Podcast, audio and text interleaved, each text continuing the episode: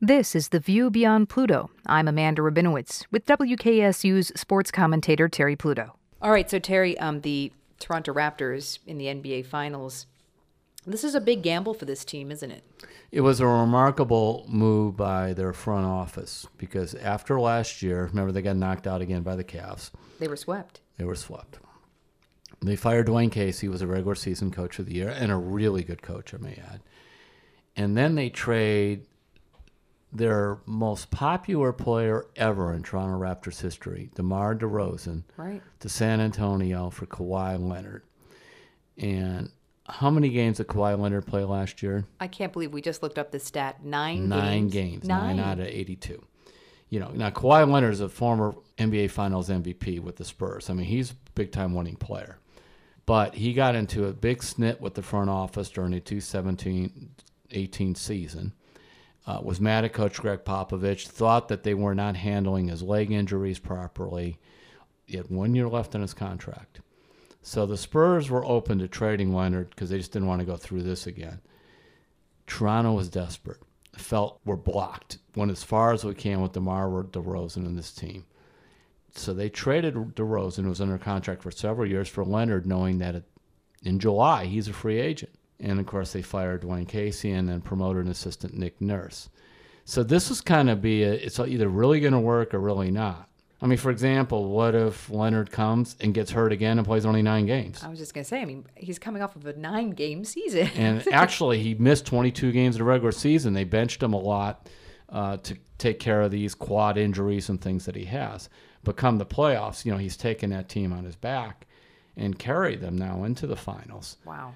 You know, the interesting thing now, if you're a Toronto fan, what if we get this far and then he leaves in the summer? Yeah, because he now becomes a free agent after this finals. Right, and he is a Los Angeles area native. Okay. Would he go to the Lakers or what more people think, the Clippers?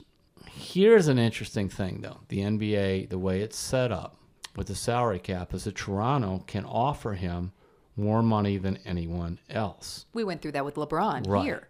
And but see, with Kawhi, it may make a difference because of the injuries.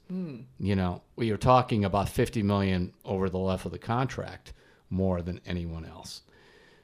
Now, some people don't want to live in Canada or that, but Kawhi Leonard's a- like, he's an introvert. You know, he hardly says anything. Uh huh. So I don't think being in Canada bothers him that much. So it's possible he may stay. But if you're the front office on this, you fire the coach of the year, Dwayne Casey. You trade the most popular player in franchise history. You bring in a guy who played only nine games. How many ways could this have gone wrong? So it's been fascinating to see that this type of gamble pay off because it usually doesn't. And then lurking in the background is well, what happens if Kawhi Leonard leaves? Because guess what? You don't get anybody back. Yeah. It's not like you trade him. I mean, he's gone or he stays. Right. A free agent. Meaning And you know what go. was tough for the Toronto fans because they've lost some players. A lot of guys don't want to play in Canada. They'd rather play uh, one where the your your money's worth a lot more, and Yeah. et cetera. And secondly, uh, in a warmer climate. But DeMar DeRozan loved it up there. And DeRozan, he was kind of like the face of the franchise, and he went to the charity stuff and did all the right things. And I was wondering this, Amanda. I mean, could Kawhi Leonard win a title in Toronto and then leave? Could he actually do that? Interesting, right? I mean, that's really hard. but it's it it's kind of a different twist in this series where they're playing Golden State. And I think it's why a lot of people, myself included, have embraced Toronto. One, because they finally got there. And secondly, I mean, I've covered games up there, Amanda. Mm-hmm. Their fans are just unbelievable. When they show all that stuff out, you know, Jurassic Park out of the arena. Yeah. I mean, it's like that in the arena, and people are nice everywhere you go, and they want, they love the rap. They love the Raptors when they're bad. They love them when they're good. In the meantime, you know, the biggest gamble in the NBA paid off huge for the Toronto Raptors. Okay. Terry, thanks. You're welcome, Amanda. That's The View Beyond Pluto with our sports commentator Terry Pluto. You can hear him each Wednesday morning on WKSU. I'm Amanda Rabinowitz.